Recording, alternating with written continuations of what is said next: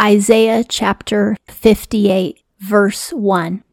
Call with the throat, restrain not as a trumpet, lift up thy voice, and declare to my people their transgression, and to the house of Jacob their sins. This is telling us to speak the truth, admit that we are sinners, warn people of sin. Don't just smile and nod because you're afraid to offend somebody. Tell them in a kind, loving way that what they're doing is sin and Jesus really wants to forgive them. Be real with people. 2. Seeing. Me day by day they seek, and the knowledge of my ways they desire, as a nation that righteousness hath done, and the judgment of its God hath not forsaken. They ask of me judgments of righteousness, the drawing near of God they desire. 3. Why have we fasted, and thou hast not seen? We have afflicted our soul, and thou knowest not. Lo, in the day of your fast ye find pleasure, and all your labors ye exact. The Lord says, People ask me why I won't answer their prayer when they're fasting, but they're not really fasting like they're supposed to be. He says, You guys still seek sensual pleasure even on a fast day. You may not be eating as much, but you're still doing selfish things on the Sabbath. You're still serving yourselves. He's telling them that they're hypocrites. 4. Lo, for strife and debate ye fast, and to smite with a fist of wickedness. Ye fast not as today to sound in the high place your voice. He says that you guys quarrel when you claim that you're fasting. In some small churches, that happens a lot, but even in big churches too, there can be a lot of arguments over petty things. And he says, that isn't the fast that I asked you to do. It's fake. 5. Like this is the fast that I choose, the day of a man's afflicting his soul, to bow as a reed his head, and sackcloth and ashes spread out. This dost thou call a fast and a desirable day to Jehovah? He says you guys put on a show. You don't wash your face, you put ashes on your head, you bow down in public, and you pretend that you're afflicted, but in reality, you're just play acting. 6. Is not this the fast that I choose?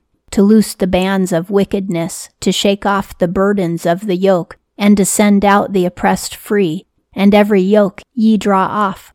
He says, You should be setting people free from the bondage of sin and free from bondage to your own oppression that you're doing to them. So if you're forcing a renter to pay too much, more than they should pay, or you don't have honest business practices and you're essentially extorting from your clients, or you're ignoring your children or you're a pastor and you refuse to share the gospel with people because you want to be popular and get more people in your church and you just smile and nod at everything that people do because you just want a bigger church. He says that you're not setting people free. Jesus went into the temple and set people free. He told them the gospel. He forgave them of their sins and he lifted them from the burdens of their physical sicknesses. So when we don't help people with the gospel, taking on their physical burdens, praying for them, our fast is useless. 7. Is it not to deal to the hungry thy bread, and the mourning poor bring home, that thou seest the naked and cover him, and from thine own flesh hide not thyself? The Lord says, The fast that I want is that you take care of the poor, the lonely, the naked, and that you don't turn your back on your own family members. 8. Then broken up as the dawn is thy light, and thy health in haste springeth up. Gone before thee hath thy righteousness, the honor of Jehovah doth gather thee. He says if you actually have compassion on people and you take care of their needs and you tell them the truth that they should repent, then a lot of your emotional and spiritual problems are going to dissipate and you will be walking in my light. You will have my joy and righteousness. 7. Then thou callest, and Jehovah answereth. Thou criest, and he saith, Behold me. If thou turn aside from thy midst the yoke, the sending forth of the finger, and the speaking of vanity. He says, If you would stop oppressing people being opportunistic and taking advantage of people and also pointing the finger at others and condemning them because they don't please you or talking about how awesome you are and how charitable you are, then I will answer you when you pray.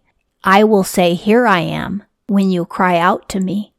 You know, the Lord is a lot smarter than we think He is. He knows what's really in our hearts. We can put on a real great show at church, but He isn't fooled. He knows what we really think of other people and the way that we're really treating them.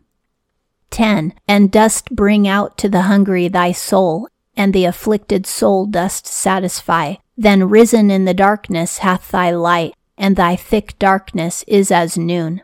He says, I'll pull you out of your depression and your despair if you will take care of other people, if you'll share the gospel with other people and food and water, and you will take the affliction away from other people. Then I'll take your affliction away from you. 11. And Jehovah doth lead thee continually, and hath satisfied in drought thy soul, and thy bones he armeth, and thou hast been as a watered garden, and as an outlet of waters, whose waters lie not. This is a metaphor, and the Lord is saying, if you will help other people spiritually and physically, then I will help you in all those ways. I will go before you so that you can follow me, and you will not be in a spiritual drought, and I will strengthen your bones. This is a spiritual metaphor that He will give us spiritual strength in our lives. We will be like a watered garden, flourishing and blossoming. This doesn't mean that we're going to be rich. It means that we will have rich lives that touch other people and lead other people into the kingdom. We will have living water flowing out of our life. 12. And they have built out of thee the wastes of old, the foundations of many generations thou raisest up, and one calleth thee repairer of the breach, restorer of paths to rest in, will actually be called somebody who fixes spiritual problems because we'll teach the gospel to others and will help repair social problems because we'll be taking care of other people's needs in an effective way that changes people's lives.